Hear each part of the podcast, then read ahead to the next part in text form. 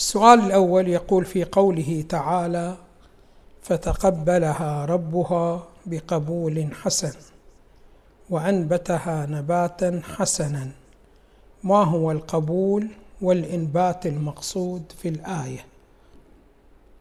نقول هنا قوله تعالى فتقبلها ربها بقبول حسن يعني تقبلها عن رضا. دائما الإنسان إذا قبل شيء من الأشياء قد يقبله برضا نفسه وقد لا تفرض عليه الظروف أن شنو ماذا أن يقبل هذا الأمر. هنا يريد فتقبلها ربها بقبول حسن يعني هذا القبول عن شنو ماذا عن رضا.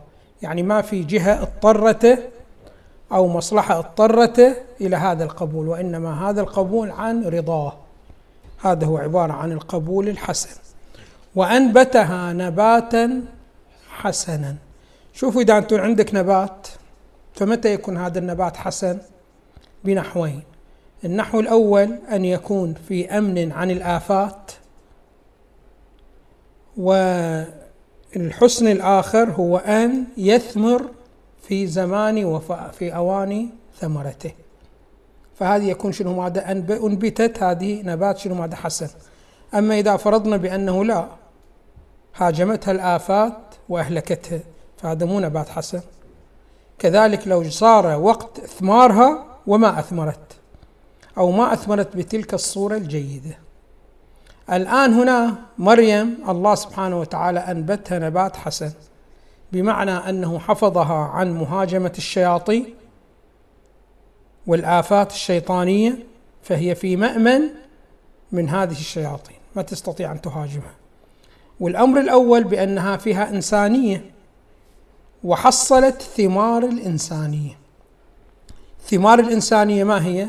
يقولون أن يكمل الإنسان في المجال العملي وأن يكمل في المجال النظري.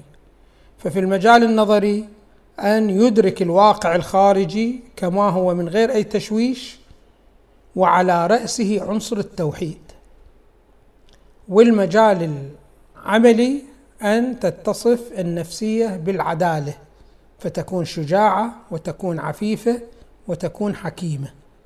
فإذا الإنسان بلغ هذا المجال هذا المقام عليكم السلام ورحمة الله صار حكيم وعفيف وشجاع فهو عادل يقولون هذا شنو ماذا وصل؟ الكمال الذي هو مستعد له.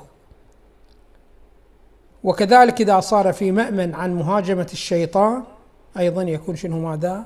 قد أنبت نباتا حسن فهنا يريد يبين الله سبحانه وتعالى بأنه مريم أنبتها نباتا حسنا من حيث أن الشيطان ليس له سبيل عليها ومن حيث أنها بلغت الكمال التي الله سبحانه وتعالى خلقها مستعدة له.